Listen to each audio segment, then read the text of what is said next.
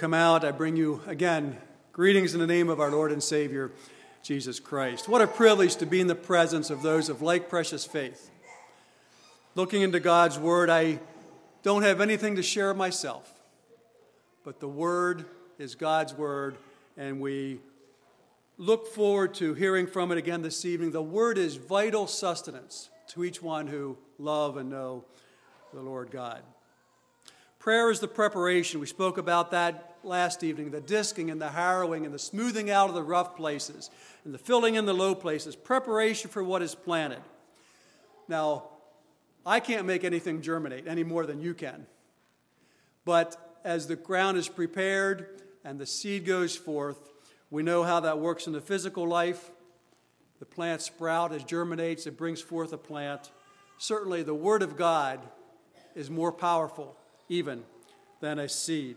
And so, thank you for coming this evening to hear again the Word of God. We pray for, in a spiritual sense, that the seed would go forth and bring forth fruit. A theological question that sometimes is debated is what is the primary characteristic of God? And often the top contenders are God's love and God's holiness. Does God's love outweigh his holiness, or does his holiness outweigh his love? And this is, of course, a foolish question because God is both. And the emphasis of one to the minimizing of the other will lead us down a path of false doctrine and a warped view of God that we don't want to go. In different ages and different settings, the pendulum seems to swing first in one direction and then the other with regard to the characteristic that's emphasized. My sense, however, is that in our day and in our age, the pendulum has swung in the direction that the focus is normally on the love of God.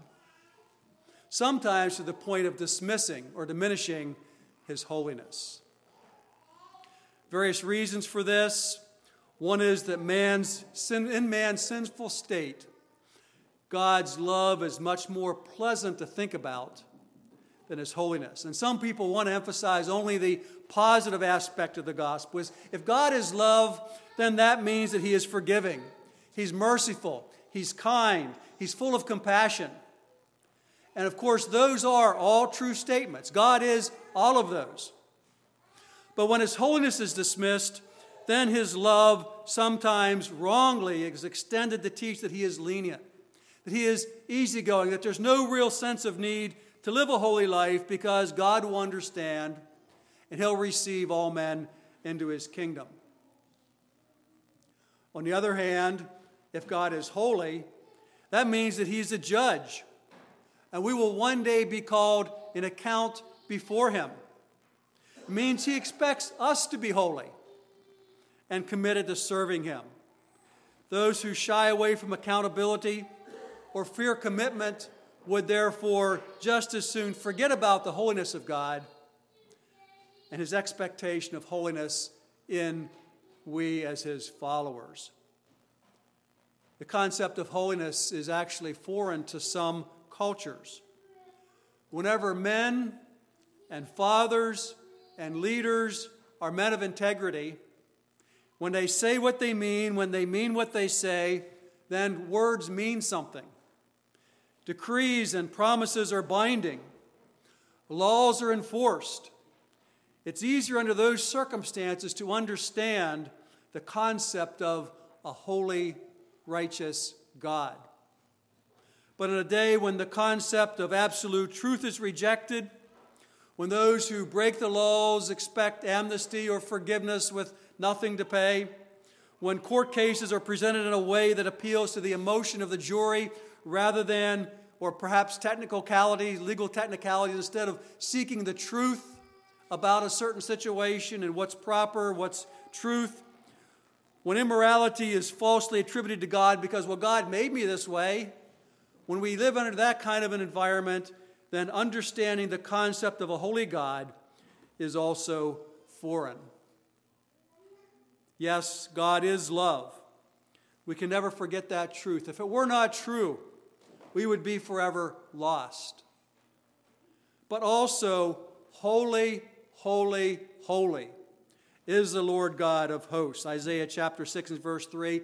I challenge you to find a statement in Scripture where God is threefold love, love, love. Now, that, of course, in itself is not definitive, but I'd like to think about the holiness of God this evening and the implications of that for us as believers. First of all, what is holiness? Strong's defines the Greek word holy as meaning sacred. Sacred. It denotes being physically pure, morally blameless, ceremonially consecrated. Holiness can also be translated as sanctification or godliness. Something that's holy is sanctified, it's set apart for divine service. Objects or places are sometimes described as holy. You're, of course, familiar with the Holy of Holies in the tabernacle. One of the commandments remember the Sabbath day to keep it holy. Holiness is often used to speak of the ethical righteousness that God demands of his followers. Leviticus chapter 20 and verse 7 Sanctify therefore yourselves and be ye holy, for I, the Lord your God, I am the Lord your God. But the ultimate definition, the ultimate example, the ultimate use of this word is in reference to the character of God Himself. God's sinless righteousness. God is holy. 1 Samuel chapter 2 and verse 2 There is none holy as the Lord, for there is none beside me.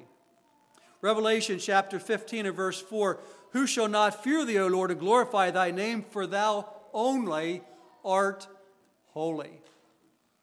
For a text this evening, I invite you to turn with me to Isaiah chapter 57.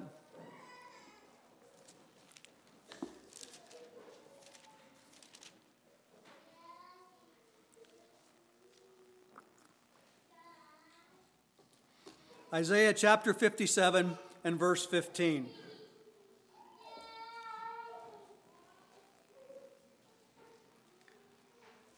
Isaiah 57 15. For thus saith the high and lofty one that inhabiteth eternity, whose name is holy.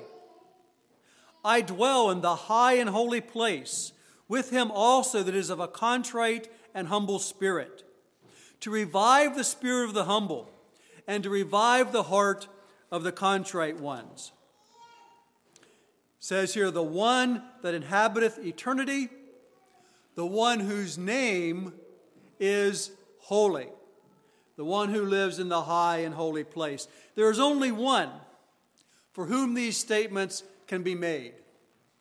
Only one for whom these statements apply. That is Almighty, Holy God. And who does he live with? With those who are of a humble and contrite spirit if we're proud and self sufficient, if we have it all figured out, if we consider ourselves to be a step above the common person, then we have no need of God, and He will not dwell with us. I dwell in the high and holy place with him as of a con- contrite and humble spirit. Thus saith the high and lofty one that inhabiteth eternity, whose name is holy. Notice how God is pleased to characterize himself here. This statement exposes the folly of the proud whom he's reproving, for they cannot compare to him. But it also dispels the fears of the contrite. He's comforting here the contrite, those who are not proud. He's comforting them.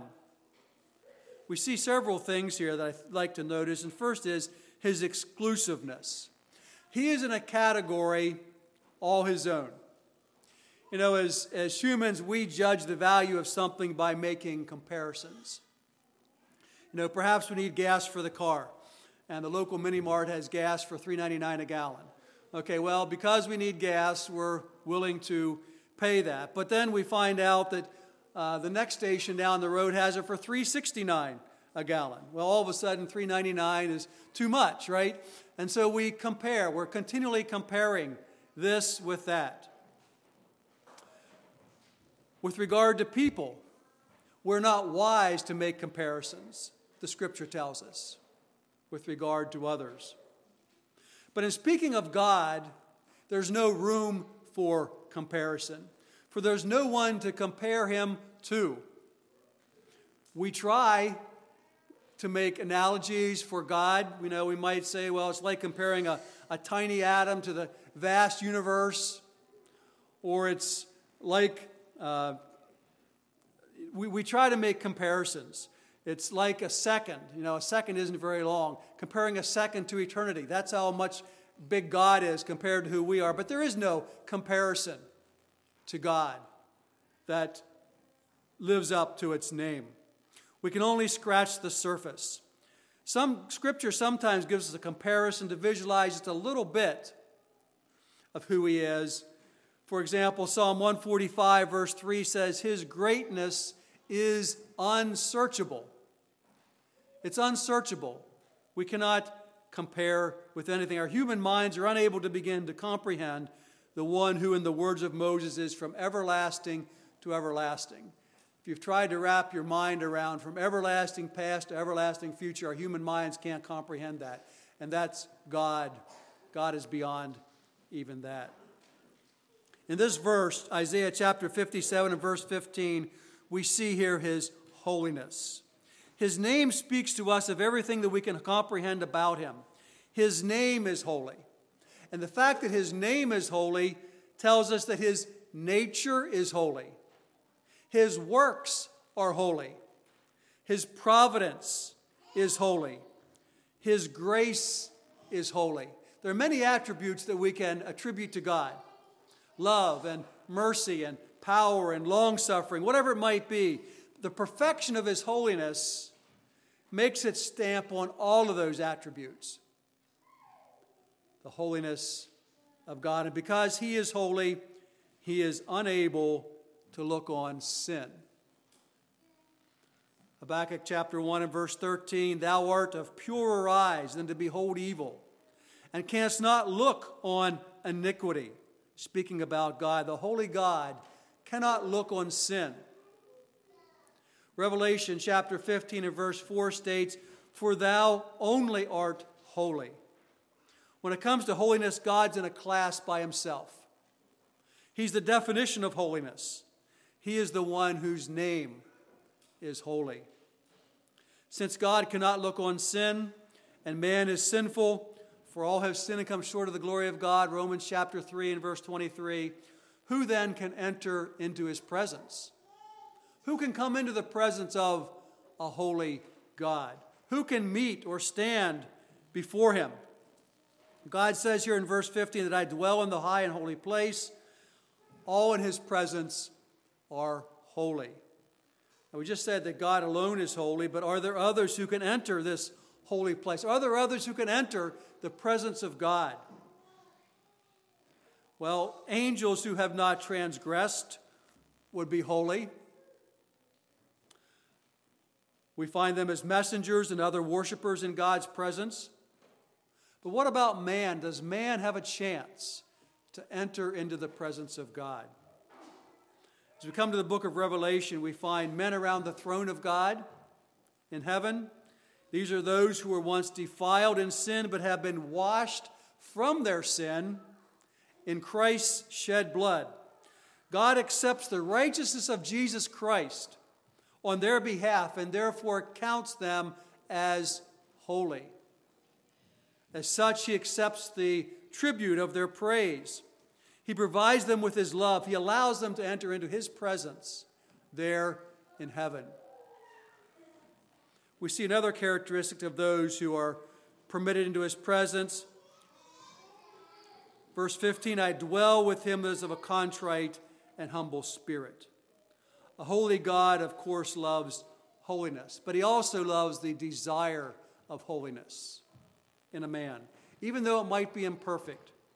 The humble are those who have a sense of their weakness and sinfulness. The contrite are those who sorrow deeply because of their sin before God. Not so much because of the judgment that they'll face and dread, but rather sorrow because they loathe the sin that they find present in their lives. These are those who desire to be holy as God is holy. We see this attribute of contrition in Isaiah himself as he found himself in a vision before Almighty God. I invite you to turn with me to Isaiah chapter 6. Flip back a few verses, a few chapters. Isaiah chapter 6.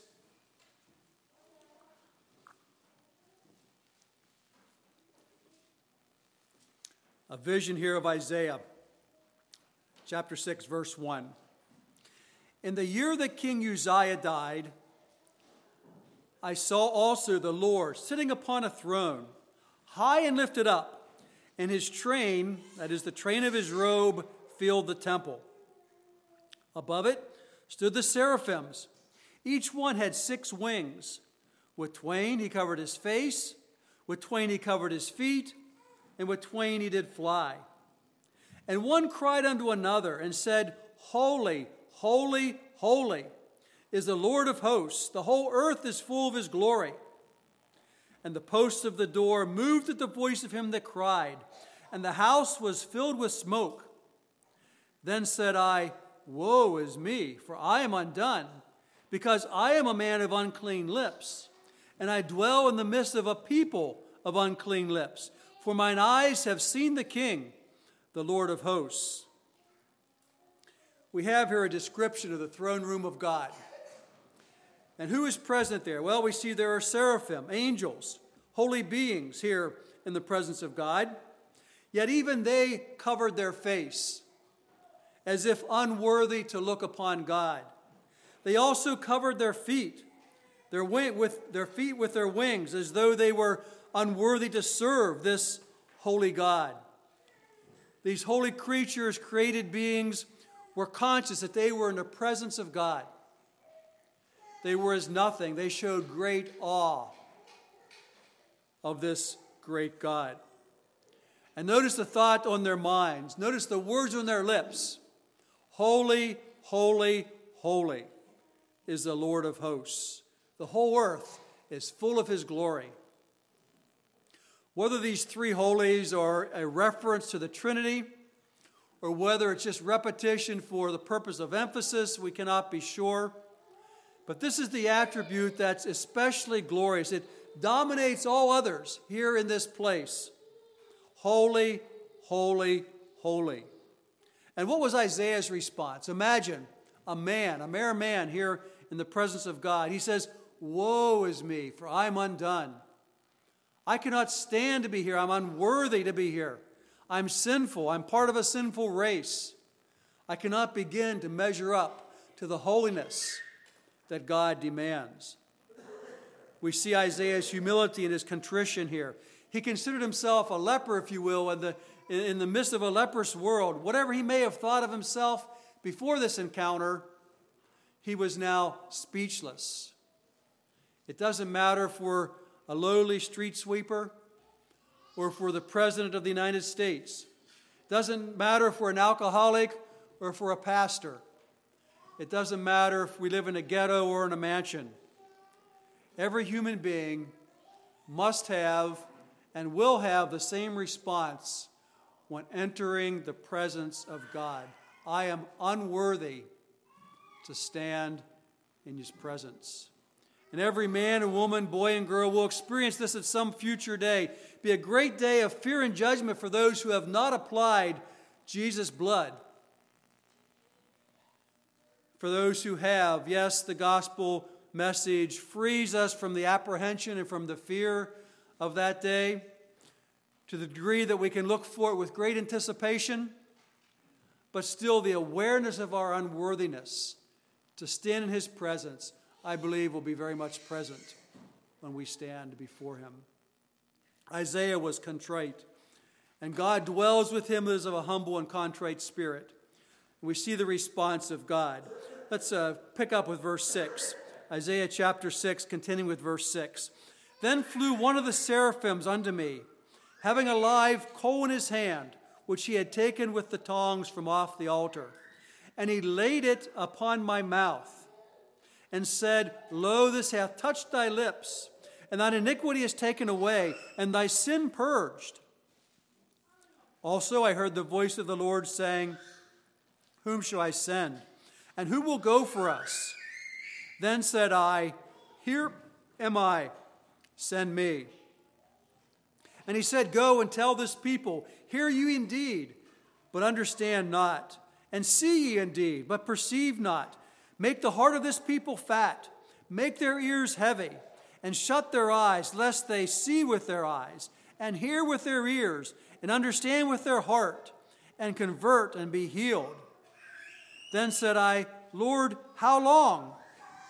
And he answered, Until the cities be wasted without inhabitant, and the houses without man, and the land be utter, utterly desolate, and the Lord have removed men far away, and there be a great forsaking in the midst of the land. The angel Harry flew to Isaiah to declare that his iniquities were blotted out and his sin was purged. And this was symbolized by a coal from the altar that was applied to Isaiah's lips. Could God use such a man as Isaiah? Yes. To the Lord's question, Who will go for us? Isaiah responded, Here am I, send me. Isaiah was commissioned for service. It was not an easy task he was called to do. Before he began, began, Isaiah was told that he would not have a successful outcome. Israel would refuse to hear, they would refuse to repent, they would be carried out of the land where they lived. But Isaiah was to be God's messenger in the midst of it all. The holiness of God. What implications does this have for us living today? Just as the sinner fears, God's holiness does mean that God has high expectations for his people in the area of holiness. On Mount Sinai, God gave these words to Moses for the children of Israel in Exodus 19:6, "And ye shall be unto me a kingdom of priests and a holy nation. These are the words which thou shalt speak unto the children of Israel." In Leviticus 11:44, "For I am the Lord your God, Ye shall therefore sanctify yourselves, and ye shall be holy, for I am holy. Neither shall ye defile yourselves. Those are, of course, Old Testament verses to the nation of Israel. But the New Testament also calls on God's people, calls on us as a New Testament church to be people who are holy. Jesus is, the embodiment of holiness. He insisted his disciples must have a higher standard of righteousness than the scribes and the Pharisees. Their righteousness was a false righteousness. He calls us to be higher than that. This theme of sanctification and holiness, growing unto Christ's likeness and being consecrated for his use, is prominent throughout the scriptures and the New Testament as well. Let's just look at a few here from 1 Peter. 1 Peter chapter 1.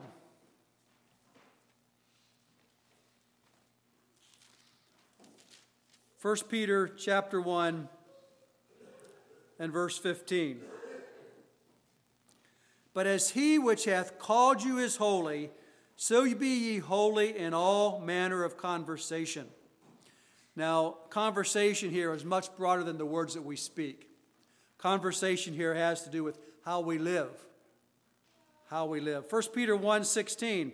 Because it is written, Be ye holy, for I am holy. Let's flip over a page to chapter 2 and verse 9. 1 Peter chapter 2 and verse 9. But you are a chosen generation, a royal priesthood, a holy nation, a peculiar people, that you should show forth the praises of him who hath called you out of darkness into his marvelous light. Recognize this is the New Testament. This is Peter speaking to believers. So here he's not speaking to the nation of Israel, but to believers. And he says, You are a holy nation. You're to be a holy people. Why should we be holy? God commands it. Just as we saw in many, many verses, God commands it. And it's essential for our spiritual well being. Hebrews chapter 12 and verse 14 follow peace with all men and holiness without which no man shall see the Lord. That's strong language. Without holiness, we shall not see the Lord. We cannot, for he lives in a place that is holy, and in his presence is eternal life. Without holiness, we'd be forever excluded from his presence, and that's eternal death, eternal separation from Almighty God. How do we become holy? Well, certainly as sinful men, we are all unholy. And there's nothing that we can do on our own to become holy. But the precious blood of Jesus is applied to those who believe and trust in him. And his righteousness is transferred to those to be to the saved when we trust in Jesus and when we put on his righteousness. the mistake that many professing Christians make is they then go on to say, well, Christ's blood has been applied, so I can now live as I please. That's a false premise. For those to whom Christ's blood has been applied, they will seek to live holy lives. Turn with me to Ephesians chapter 4.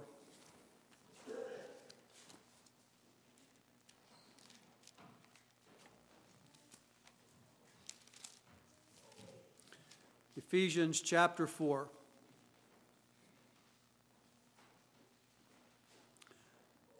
In this passage, Paul makes a distinction between those who are holy and those who are unholy. Like to begin with verse 21, Ephesians chapter 4, beginning with verse 21.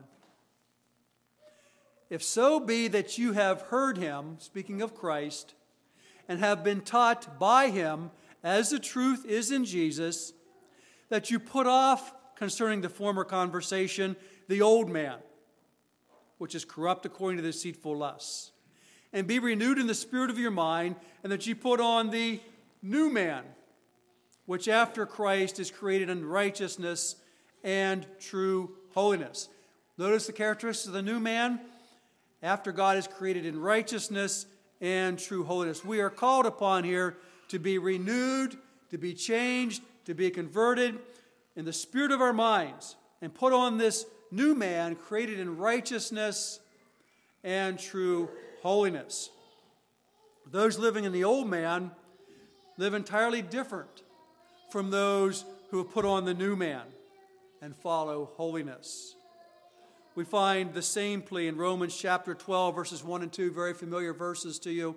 I'm sure I beseech you, therefore, brethren, by the mercies of God, that you present your bodies a living sacrifice, holy, acceptable unto God, which is your reasonable service, and be not conformed to this world, but be transformed by the renewing of your mind, that you may prove what is that good and acceptable and perfect will of God. Be transformed. Renew your mind. Put on the new man. Live holy, acceptable lives before God. We're holy only through the blood of the Lord Jesus. But we do have a role to play in that process, and that is a commitment to follow the Lord.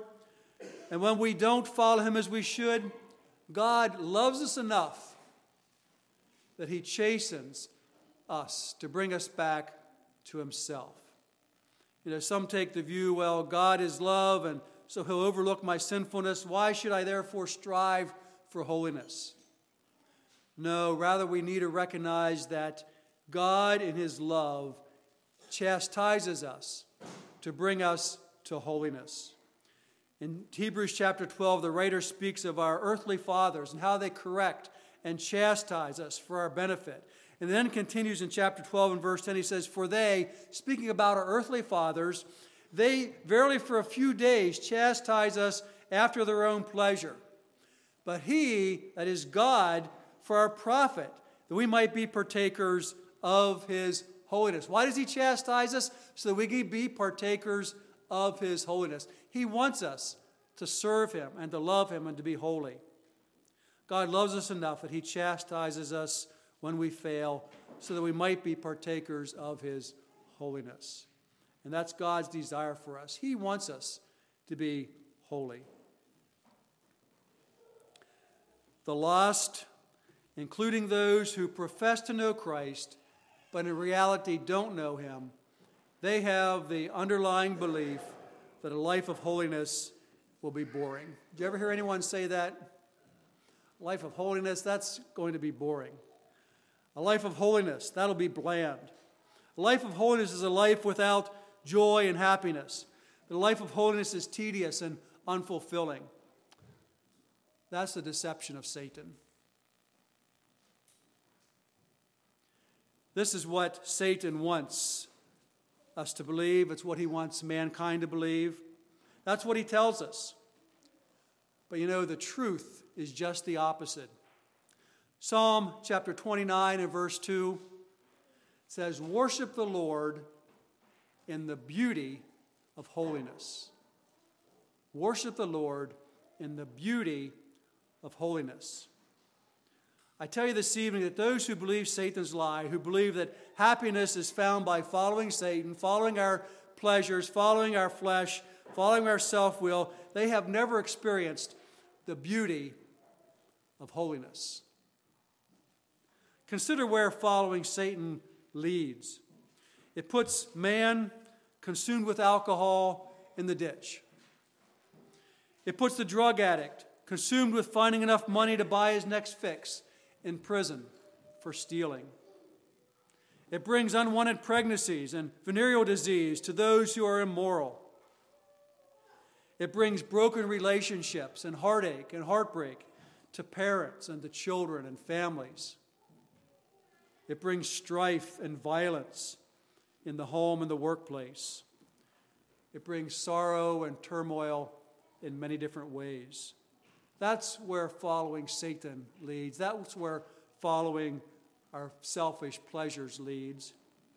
But in contrast, consider the beauty of holiness, purity of thought and mind, freedom from perverse images and immoral thoughts, peace and joy that comes only from loving and knowing and serving God, right relationships with friends and brothers, neighbors, strong relationships and support in the home, and in the end, eternal life. The beauty of holiness. And God gives us the choice. Is holiness worth pursuing? A thousand times, yes. But it takes turning our life over to the Lord and a commitment to listening to and following and a resignation to His will. We can't face God and delight in Him when there's sin in our life. Whenever there's unconfessed sin, we have a difficult time praying. And the answer is as David prayed in Psalm 51 Hide thy face from my sins, blot out all mine iniquities, create in me a clean heart, O God, and renew a right spirit within me. For those who don't know the Lord, the first step is to recognize my own sin, that I'm a sinner, separated from God, and that there's no way I myself can come to Him. Rather, I need to cry out as Paul did in Romans 7:24, "O wretched man that I am, who shall deliver me from this body of death?" But Paul, of course, knew the answer in Romans 7:25. He says, "I thank God through Jesus Christ our Lord."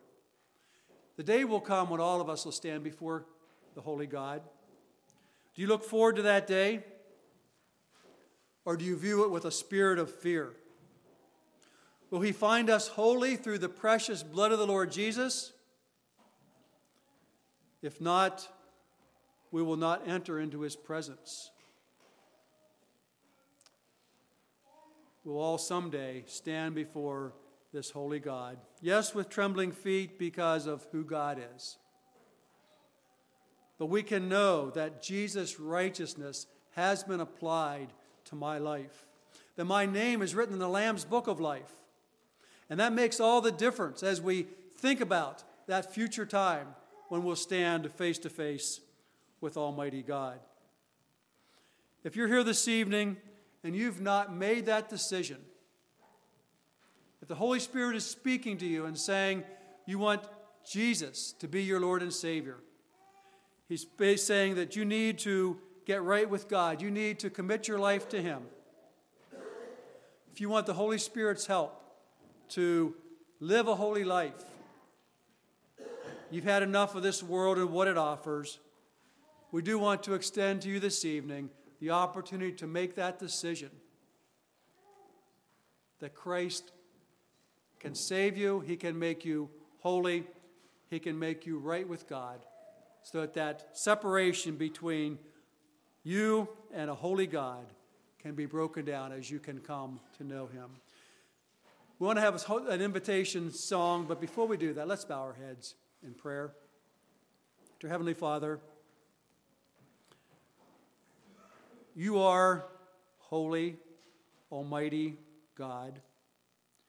And yet, those of us who know you as our Lord and Savior can also call you our Father. Dear Lord, but we recognize that those that don't know you, to you, you are not Father, you will be rather judge. To Heavenly Father, as we think about our lives this evening, and we think about what we are without you, we think about what we can be or are in you, the Lord, we see the great contrast. The Lord, I don't know if there's those here this evening that you're speaking to this evening or not, those who have never made a profession of faith, those who do not know you as Father. Dear Lord, if there are those here this evening, I pray that you would give them the courage to make that decision this evening, to stand and come forward and say, I want to choose Jesus. I want to live for him. I want him to be my Lord and Savior. I don't want to fear that day when I will stand before a holy God. Heavenly Father, thank you for your word. Thank you for the instruction that we have in it. And dear Lord, help us to read it faithfully, and learn of you. And dear Lord, if there's those here this evening that don't know you, give them the strength and the courage to come to you even this evening. It's in Jesus' name I pray. Amen. If this evening you don't know God as your Savior, and you fear that day when you will stand before Him, a holy God, I want to give you the invitation this evening to come and make that decision for the Lord Jesus this evening. What song will you sing? Song number 662 Songs of Faith and Praise.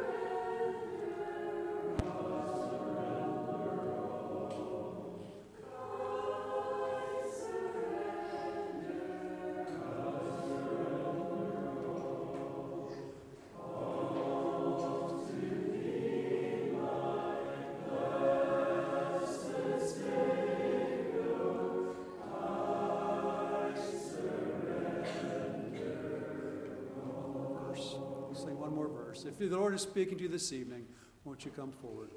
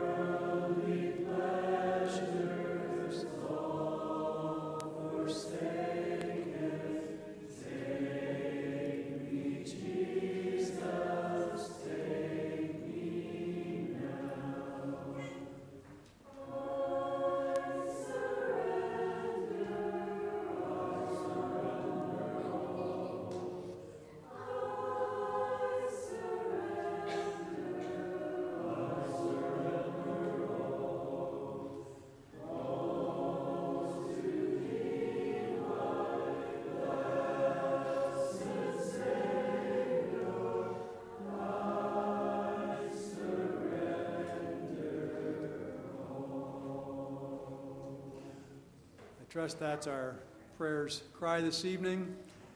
It says, He lives with those who are of a contrite and humble spirit. I trust that you are experiencing the beauty of holiness this evening.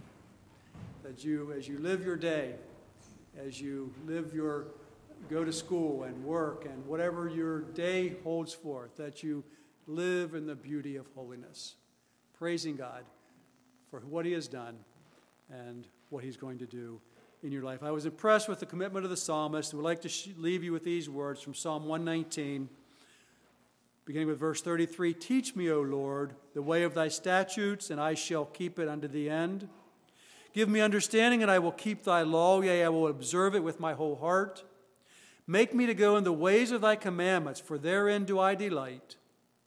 Then, verse 40 Behold, I have longed after thy precepts. Quicken me in thy righteousness. I trust that's our heart's desire this evening to be made alive, quickened in the righteousness of God. These are the words of a man seeking after holiness, and I trust that we make those words our own. Tomorrow evening, Lord willing, we'll be thinking about the subject of the beggarly rich man as we again gather to hear and open God's word. Thank you for your attendance this evening, for your attention, and uh, let's stand as we sing another song to be dismissed.